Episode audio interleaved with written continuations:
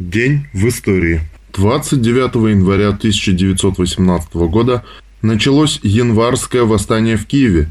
Восстание рабочих завода «Арсенал», жителей Киева и большевиков против буржуазно-националистической Центральной Рады Украины Народной Республики.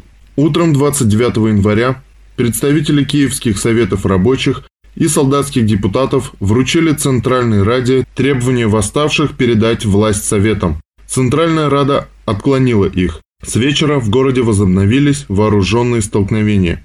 В этот же день 1919 года Временное рабоче-крестьянское правительство Украины преобразовано в Совнарком. 1924. Грамота «Путь к коммунизму». 29 января 1924 года 11-й Всероссийский съезд Советов принял постановление о ликвидации неграмотности среди взрослого населения РСФСР. Серьезным событием стало введение в 1930 году всеобщего начального обучения. К середине 30-х годов можно утверждать, что СССР стала практически страной сплошной грамотности, что отразилось в переписи в 1937 году. По сравнению с предыдущей переписью прогресс был колоссальным. Большая часть населения все же стала грамотной. Дети и молодежь ходили в школы, техникумы и вузы. Женщинам стали доступны все виды и ступени обучения.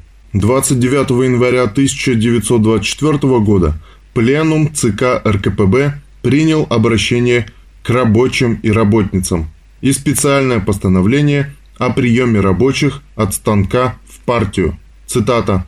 «Рабочие от станка, стойкие сторонники пролетарской революции, входите в РКП, пролетарии, шлите в ряды партии лучших, передовых, честных и смелых бойцов». Конец цитаты. В результате в короткий срок в партию вступило свыше 240 тысяч рабочих ленинского призыва. 29 января 1932 года на Горьковском автомобильном заводе был собран первый грузовой автомобиль ГАЗ-АА, знаменитая «Полуторка». В этот же день 1943 года началась Ворошиловградская наступительная операция. 29 января 1945 года войска Первого Белорусского фронта перешли границу Германии западнее и северо-западнее Познани.